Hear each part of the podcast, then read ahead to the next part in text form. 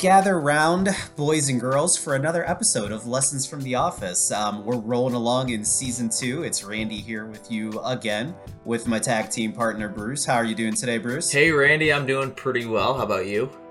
Um, I'm great. I'm great. We were just talking a little bit ago how it's been kind of a long week, but I am excited to dive into season two, episode six. We're talking about fighting today. It's the episode The Fight, which we will break down uh, but really excited. You know, anything new going on with you, Bruce? Uh, no, not a lot's going on. Um, just kind of, you know, living life through a pandemic and keeping our fingers crossed that everybody's uh, doing the things that they're supposed to and, and uh, you know, keeping the greater good in mind as they make decisions. But, uh, but yeah, we're, you know, trucking along. It's, it's, we're recording this in March and it probably won't come out until yeah. April. Let's be honest. Maybe maybe maybe late March. and uh, so yeah, who knows what the future holds? Who knows what will be happening when our lovely listeners are tuning in to hear this episode. That was a lot that was new. You just talked about that light at the end of the tunnel for That's true. Everyone everyone quarantining and pandemic pandemicing if that's a word. Um, it is now. Us, us, yeah, awesome. I just made it up. Um, if you are a listener and you have gotten your coronavirus vaccine, uh, props to you for for taking that leap and being able to get it. I, I know a handful of people that that have gotten it. My mom has gotten the first dose, not the second dose, as of this recording. My fiance has gotten both doses, so now she's just like going out without a mask and like you know licking door handles and things like she, that. If she's gotten both doses, is that dose doses? Do, dose doses. She has gotten dose. I don't know. Dose dose doses. So yeah, with very yeah. very minimal side effects or whatever you want to say after the second one, but she was excited to be able to do that. She sort of quasi works in a healthcare field, so she was able to get that a little sooner than probably most people in her age bracket. Her birthday was actually just this week. She turned 40, so I'm going to call her out on that. You probably shouldn't have said that. Sort of a milestone. On a podcast? 40, I meant, oh, 40, 40. I meant 20, 20. She turned 20. It's her second which would, which would then yeah, which would then be weird because that would be like me marrying a twenty-year-old. That would be awkward. Prop, that, yeah, that would be awkward. So yeah, yeah, we're gonna we'll, we'll edit this out of the podcast later on. Will so. we? No, we won't. Okay. Okay. We won't. I don't. I, I hope that she listens. I tell her every time we drop a new episode, but I'm going to be honest. I have no idea whether she's listening or not. I think we you'll actually, find. I think you'll find out after this episode because she will probably punch you in your arm if she hears what you just said. Right, right. But here, here's the here's the cool thing, Bruce. Here's the cool thing. Just this past weekend, we were um, in my place like watching TV, and of course I had sports on, and she's like, "Let's watch something else," and I was like, "Ugh, fine, whatever." And she has never seen an episode of The Office, and what? she goes, "Let's watch the first episode of The Office," and I was like, "Let's do that." So what I was like, I was I was pumped. So she is one episode into The Office now. What did she think? You know, she didn't she didn't say a lot. I mean, she laughed at some of the things, and I will I will admit the pilot of The Office, you know, does not rank in maybe the top 10 episodes ever of The Office. It certainly gets much better after the pilot. Kind of like our show. So I, yeah, like our show. Yeah, it gets better with age, like a fine wine. or a good whiskey, which so, I'm sipping on right now. Oh, gotcha. I just have water. Um, so yeah, I, I don't know. I don't know. We'll, we'll see if she wants to dive into more episodes. I mean, obviously she can watch along and then listen to podcast episodes if she wants to do that. But she's not much of a binge watcher of anything. She will say that all the time. Like she'll start start something and then you know, I'll be like, "Oh, I watched two seasons of episode, you know, of TV show X," and she's like, "How do you do that?" And I, I don't know. I just yeah, I'm able yeah, to do it. Yeah. I don't know. I'm able to do it. Well, hey, speaking of being able to do things, uh, we already kind of covered the the episode title, "The Fight." Uh, have you ever been in a fight, Randy? That's a great question. Yeah, you asked that before we started recording, and I immediately had to think about it. I have never been in a like real fight, like you know, at right. a restaurant or bar, or like out on the mean streets of Pittsburgh, where I grew up. Not not really mean streets, but the the closest that I can ever think of would be you know, quote unquote fights. I played basketball growing up, still play basketball to this day. So obviously, there are a lot of sure. times where you know, testosterone and, you know, 10 males or six or four, depending on if you're playing fives or threes or twos, you know, are on the court together and stuff can happen. I, I I do remember one time when I was a student in college just playing intramural basketball, which again, it's just intramural basketball, but you know, of course, everyone takes it so incredibly serious. Like, you know, you think NBA scouts are there or the coach of the college team is there ready to just pluck you out of the intramural court and put you on the varsity team. And that there was a time where we kind of ran up against this team, you know, a couple of different times. They didn't like us, we didn't like them, sort of thing. And it did get a little heated in the game, and there was a lot of pushing and shoving. Um, but it was like the controlled sports pushing and shoving where sure. you're trying to be tough but really you're not you're not going to fight right that, that's probably the the closest that i've gotten you know I, I may have you know in in my younger days in a bar you know had i tend to be kind of you know sarcastic and funny i may you? have said some things that rub people yeah i know really really I may have said things, you know, that rubbed people the wrong way and sure. they maybe took some offense to it, but no, never like an actual like throwing hands type of fight. I don't know. How about you?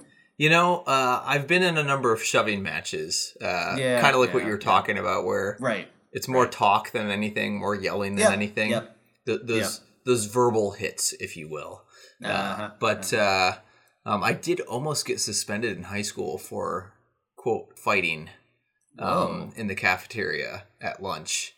Uh, this kid had been. Uh, I, I, was. I was not the cool guy that you you know and love today. I I uh, was was much nerdier and much uh, less confident in myself back in high school. And this kid had been kind of picking on me for a few weeks, and finally I just had enough of it. And he was he flicked me off one day, and I grabbed his finger and shoved it back. Ooh. And he stood up and just started shoving me and hitting me, trying to bring me to throw the first hit um, but I was right. so caught off guard by by my own actions and by his reaction that I was kind of shocked and didn't really do anything.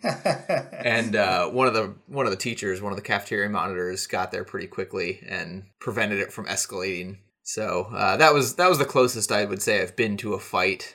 But it was, I mean, the the kid that I was in the altercation with he was well known by our school assistant principal that he spoke with. Oh, okay. She had no idea who I was. Like hmm. she she right. told me to go home and think about what I'd done and come back and talk to her.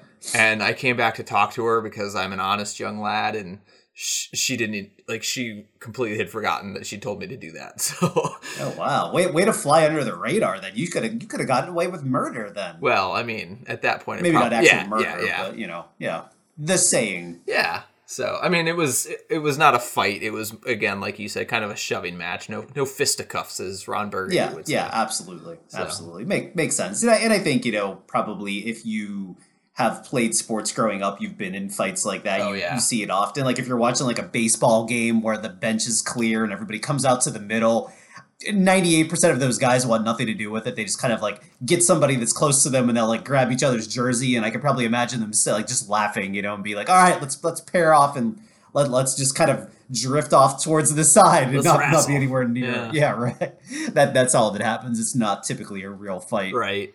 Well, at any rate, let's talk a little bit more about the episode and less about us because we've been talking for almost 10 minutes and I'm sure the listeners are sick of who we are and want to know more about the mm. episode and the professional. I, I think I think people care about us. They really do. I don't care about you. Thanks, man. Just kidding. I appreciate it. Just that. kidding. I could always find a new co-host. That's true, except then who would record it and edit it since that's really that the only reason that, that, you have me participating in that this. is true. I was talking. My son and I were talking just a little bit ago, and I was like, "Oh, we're doing some podcast recording tonight," and you know, he just turned ten last month, and he was like, "Well, what do you do after you after you record them? Do you have to do like all of the editing and like figure out?" I said, uh, "Nope, buddy. Uh, Bruce does all of that. I am just the talent. He does all the behind the scenes stuff." We need to uh, we need to take some better promotional photos so we can stop using that stock photo on our on our podcast. Yeah, we should figure something should. out this spring or summer. But yeah, at any rate, for sure. The Fight, Season 2, Episode 6, was directed by Ken Kwapis. I probably am saying that wrong. It was written by Greg Daniels, Gene Stupnitsky, and Lee Eisenberg. Uh, so those are the creative minds behind this episode. Uh, so the synopsis is After Michael belittles Dwight's interest and abilities in martial arts, Dwight is coerced into punching Michael in the gut. Uh, to avoid the work he should be doing and to protect his ego, Michael challenges Dwight to a fight at his dojo. A few subplots include Michael avoiding signing the time cards that he needs to sign, uh, Ryan collecting the emergency contact info from all of the staff, and really that's just a ploy for Michael to get his phone number, and uh, Pam and Jim flirting, and that escalates to get a little bit too physical, which we'll talk about. So. Um, I think that's a pretty succinct and uh, at the same time all encompassing episode synopsis. What would you say? Yeah, absolutely. And and I wonder who writes these episode synopsises, synopsi, whatever uh, that I wrote is. that. I mean, Thank you very much. Oh, you wrote that. Wrote I'm sorry. That, I thought you were. Well, well, the person that wrote that was amazing. Obviously, I thought you were like reading from from IMDb or something I mean, like that. So. Yeah. Yeah, you should. You should. That that could be a side hustle, writing synopsis for TV shows. Synopsi, synopsis. Synopsi. I don't. What is? What? Yeah. What is the plural of that? Yeah. Synopsises. I don't. Whatever. Let's whatever. go with that. Yeah. But no, that was that was very well written, Bruce. Thank I you. think that I appreciate does a good that. job of you know of summarizing the episode, and it's funny. We were talking about this episode ahead of time, and for those of you that have listened to other episodes of this podcast, hopefully you have we, we try to narrow in on one of our NACE, the National Association of Colleges and Employers, and try to narrow in on one of their career readiness competencies. And this one honestly was a little bit tough because this was just like a bonkers off the rails episode from start to finish.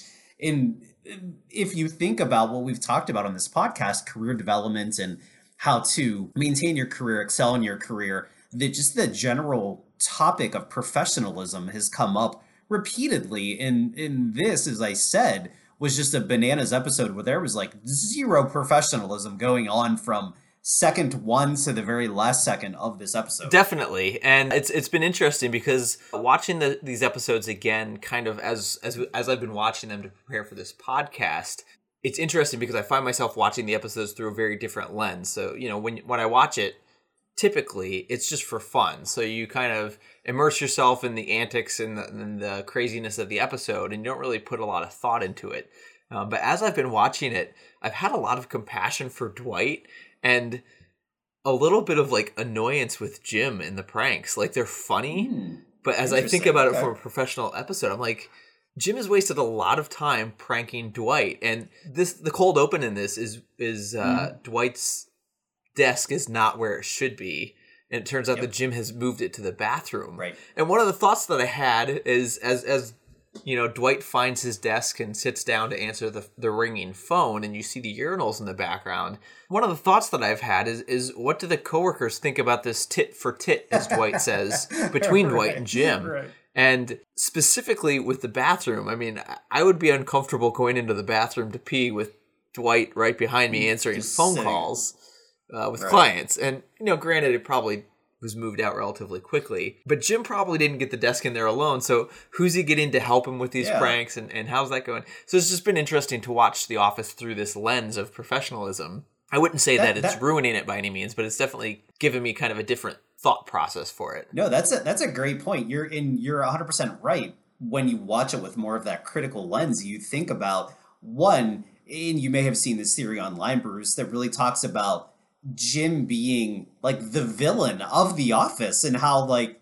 if you think about it, he did a lot of like really crappy things throughout like, you know, all of the pranks and just, you know, some of the other things that he did, you know, kind of bailing and going to a different branch at one point. There are a lot of people and a lot of theories that you can find online that says like he's really the bad guy. Like he's the true villain of The Office because he's just like an arrogant prick basically.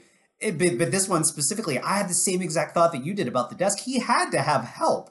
So, I mean, he needed to unplug all of the electronics and then move a large desk through the door that kind of leads to that middle kitchen area and then into the bathroom. There's no way that he would have been able to do that by himself. So somebody was helping him. Was it with the guys from the warehouse? Was it Kevin, I, I, don't know who, but there's no way he did that by himself. Right, right. And the other thing that I noticed uh, was kind of funny was when Dwight is answering the phone and Kevin comes out of the, the bathroom, it's kind of a throwback to that first episode uh, where the Dundies, where he got the the award for the smelliest bowel movement because he's coming out that's right carrying right. a candle which kind of right indicates what he may or may not have been doing in the right. in the stall. So I thought that was right. right. Funny. And, and, and, Dwight and Dwight also immediately says like Kevin, wash your hands. Like is that to to to give the indication that Kevin normally doesn't wash his hands? Right. Like is he just gonna leave? I mean, we, you know, we're obviously in pandemic times, so washing hands has been very important. So I, I kind of laughed at that, thinking of, you know,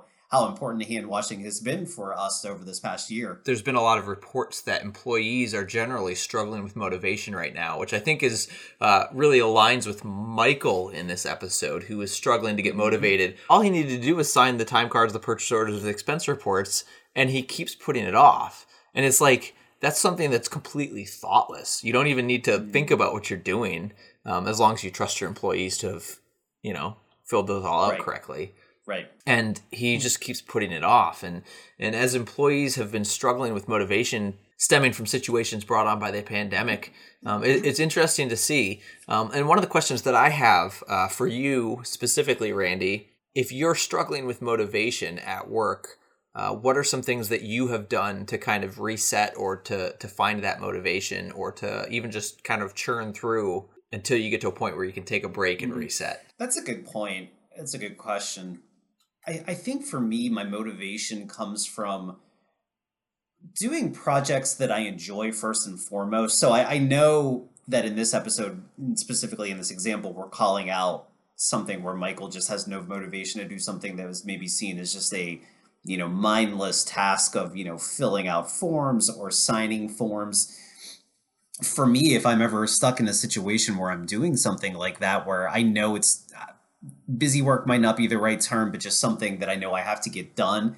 I I use that as motivation to know that I have something sort of on the other end of that tunnel that I have a project that I really do want to work on and I know that the only way that I can get to that project I do want to work on or something that I would enjoy more is that I just have to, you know, really barrel through this stuff that's going to be a little bit more like menial tasks to begin with. And and there are times where you have that where there's, you know, something you have to fill out or just you know um, you know making reports or putting things into a spreadsheet or whatever the case may be. There's lots of examples in everyone's jobs.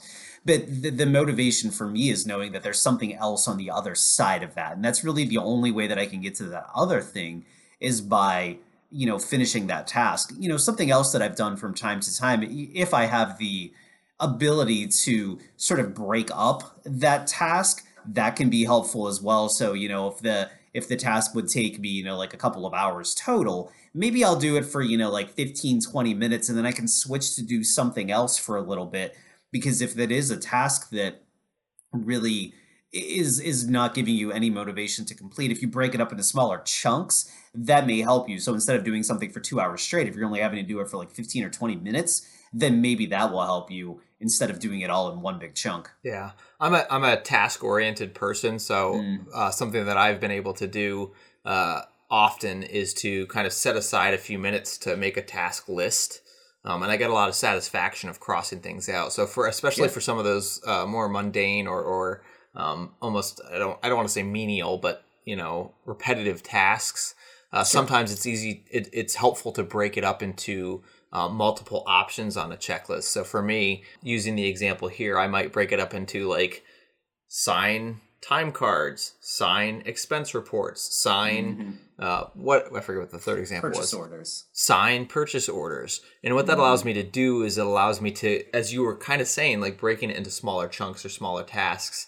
And then I am able to visually see my progression making it through. So the catch, catch there is you sometimes have to have a little bit of time or or find that time or make that time to sit sit back, um, look at your day, and make that that list of things along with kind of those smaller tasks that lead up to the bigger task. So yeah, absolutely, absolutely, and and I know for me too, one of the things that you know one of my strengths i think is just getting things done getting tasks done. I've had many supervisors say that. I've had coworkers say that they're amazed like how quickly i can get things done. And that's maybe one of my motivational tools that if you know i'm given a project or i have a task that is going to be a little bit more mundane instead of just you know putting it off and putting it off and putting it off and then eventually you have to do it and you don't want to do it and you're so frustrated that you have to do it i just get it done as soon as i can not to say that i you know, don't do it as well as I could. I do the best that I can do possibly, but I just get it over with. You know, I, I don't put it off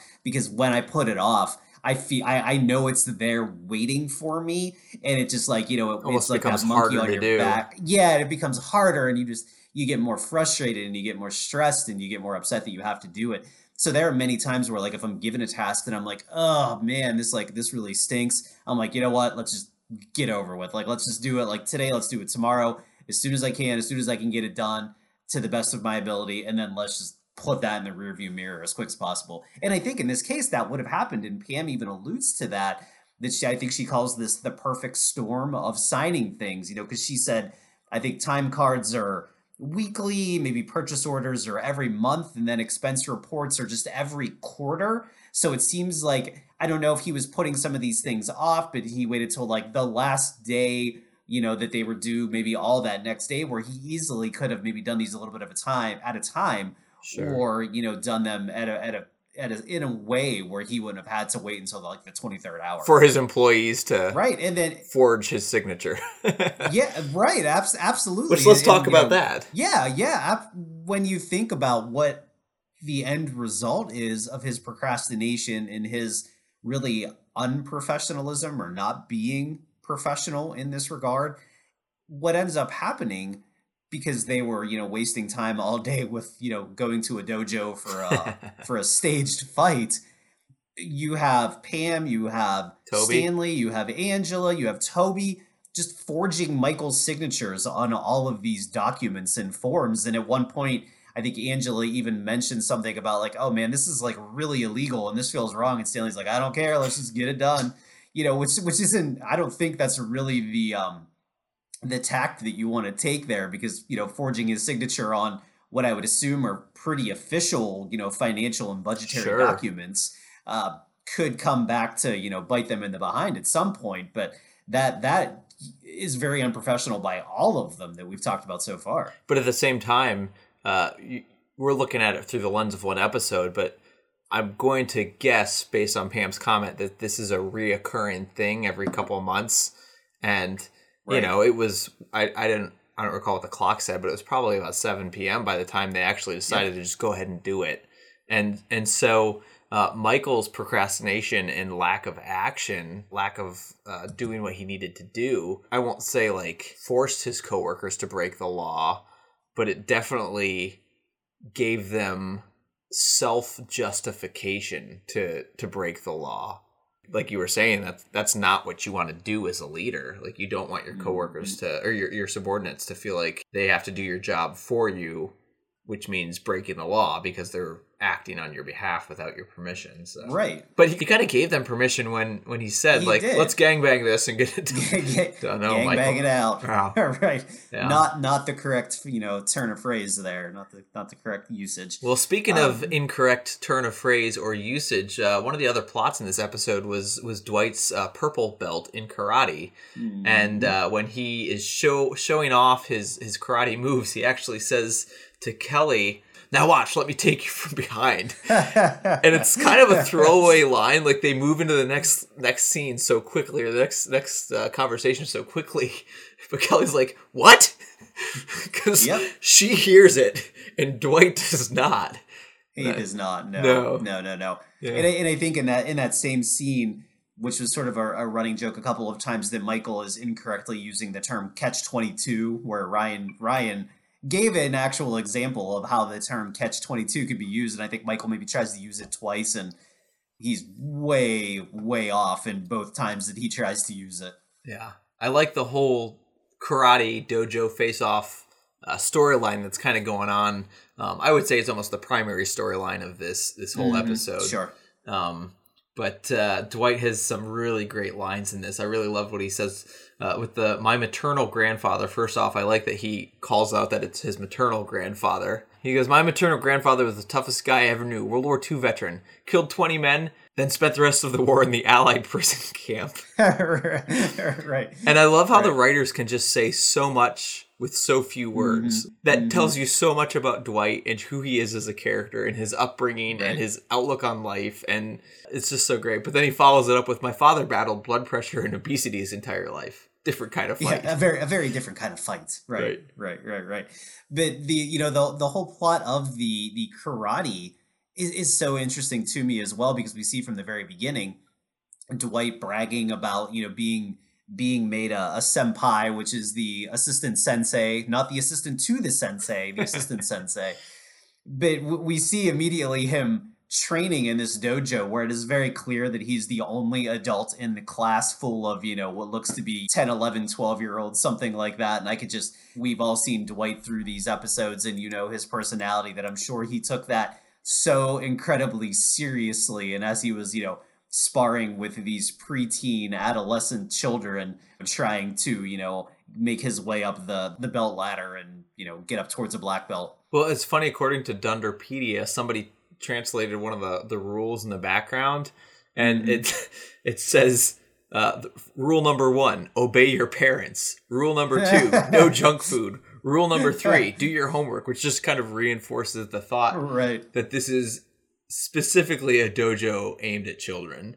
So I, I, I like yeah. To your point, he just takes it takes it really seriously, but it's definitely not he's not the target audience of the dojo and he has no idea. No not at all. And, and i and i don't know why but as i was watching this over the past week or two getting ready to record this just whenever he says his sensei's name is sensei ira i don't know why i laugh every time. I don't know if that's like terrible and i'm stereotyping senseis but just sensei ira sounds funny too so apparently the actor who plays sensei ira is actually a martial arts expert who holds a third degree black belt in oh. taekwondo. oh.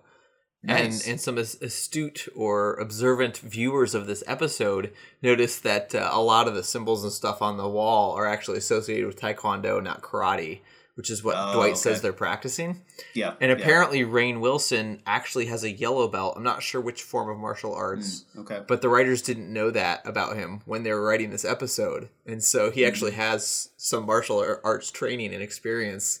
Um, and at the time, had a yellow belt, which is kind of funny that they wrote that into his character. Yeah, that that completely is. You know, and it's and it's funny if you think about how the whole how they ended up at the dojo in the first place. We talked about professionalism and wasting time. It basically comes out of Michael. Uh, I'm going to assume lying that he was in some sort of elite street fighting gang as he was growing up in in Scranton called the the Damn Rascals. I can only imagine what sort of roughneck crew of you know young you know young teens that was but he basically ends up saying that he's you know so tough and he can beat up anybody. He's defeated multiple black belts in fights because they told him they were we, black belts. Yeah, because he told them after, yeah, afterwards, afterwards, or after they were on the ground. He said, "What belt were you?" But it ends up where he wants Jim to punch him in the stomach. Jim says he can't because he just got a manicure, which is another hilarious line because he says it just so deadpan. Um, and we end up seeing Dwight uh, punch Michael. So you know, if you think about professionalism if you think about the office environment and office environment and culture. You know i don't think i've ever been in an office where like a boss has come out and be like you know what? Just punch me in the stomach. Like let's let's see. I can take it. Like that's never gonna happen. Like they're just wasting so much time and energy during the day. It was interesting. I'd, I'd love to do do this podcast with like a we should get a psychologist or psychiatrist on board to talk about like some mm-hmm. of the the manipulation that jim does of dwight because yeah, it's really fascinating how he's able to manipulate Dwight and and Michael as well, and just how he's able to kind of manipulate them to get what he wants. Mm-hmm. And so mm-hmm. he's like, "Oh, I want Dwight to punch Michael, and here's the perfect opportunity for that." And he is right. able to convince Michael and Dwight that it's a good idea. But it's also well, int- it's. I was gonna say it's really you know what I said a few minutes ago that you know the conspiracy theories and the online mm-hmm. theories out there that Jim's really the villain of the whole series. That you know Dwight is seen as the the weird, goofy one that causes all the problems, but it's really Jim. And to your point, what you just said, Bruce, he manipulated this whole thing, getting Dwight to fight, getting Dwight to punch Michael. You know, the fight itself, getting Pam involved to stir the pot. I mean, it's all Jim that's doing it. It's like an evil genius. It is. It is. Yeah. So the, some of the other things that are going on that we should probably touch on before we wrap up for the day is uh, kind of the Jim and Pam relationship, which has the flirting has escalated. You know, this mm-hmm. this kind of office romance uh, with an engaged woman. So this this flirting has escal- escalated, and and at the dojo, it actually gets somewhat physical, where they're kind of they're flirting a little bit. They're pretending to read each other's palms, and and Jim actually like grabs her and picks her up, which um, in a mm-hmm. friend relationship, if you're both single, you know, sure that's fine.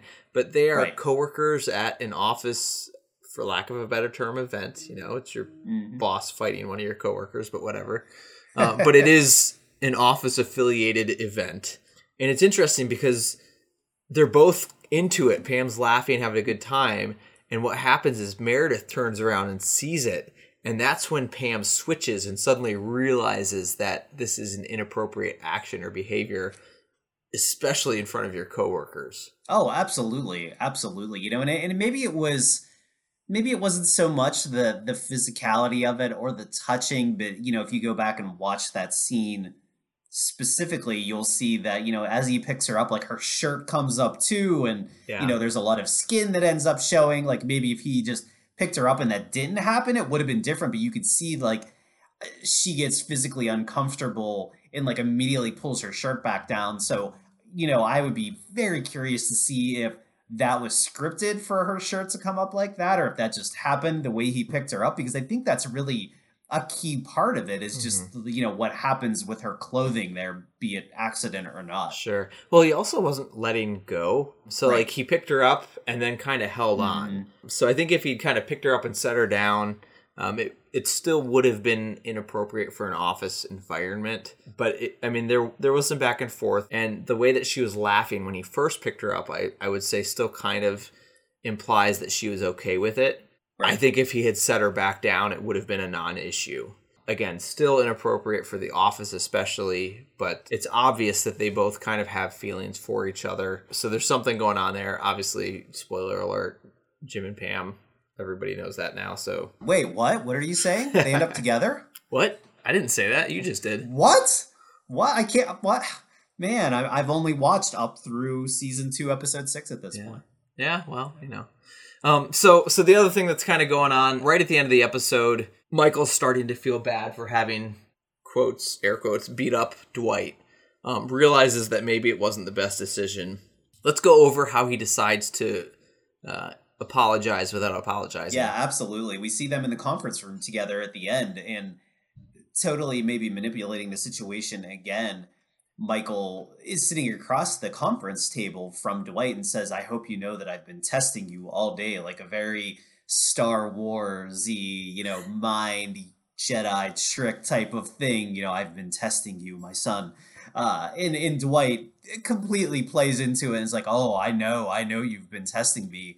And, and we finally, finally, finally see that Dwight goes from assistant to the regional manager to assistant regional manager and says that he will never let Michael down. And, you know, Michael, like a, a, wise old, you know, sensei says, I know, I know you won't. But he also tells him not to tell anyone and we're just going to keep it. right.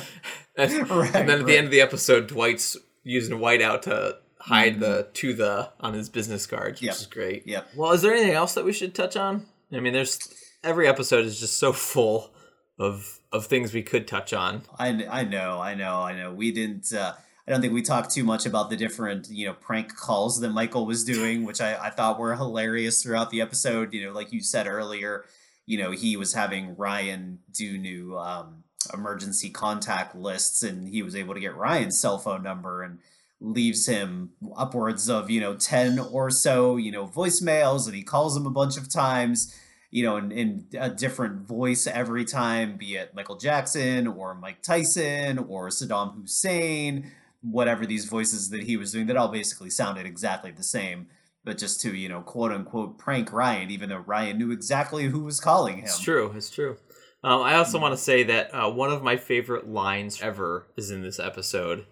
And it's Michael Scott right at the end when he says, Would I rather be feared or loved? Easy, both. I want people to be afraid of how much they love me. and I, I hate to say yeah. I, have come back to that line on many instances in, in many mm-hmm. different scenarios, and I like to throw it out there because yeah. it's pretty funny. Yeah. No, that is that is a very good one. Yeah, yeah, absolutely. I wrote that down in my notes too. So it's a great way to end. I, we want, and that's what we want our listeners to feel like too. That they're just afraid of how much they love this podcast. I would agree with that wholeheartedly. Right now, I'm making the little heart thing on my camera Aww. right now with my hands. So Aww. this has been a good chat today. As always, we hope you learned something. We hope that you know listening to this podcast allows you to maybe think about your career development a little bit, or maybe think about ways that you can improve upon your professionalism. So. We're always excited to chat, and we hope that you listen again next time. And we will see you next time on Lessons from the Office.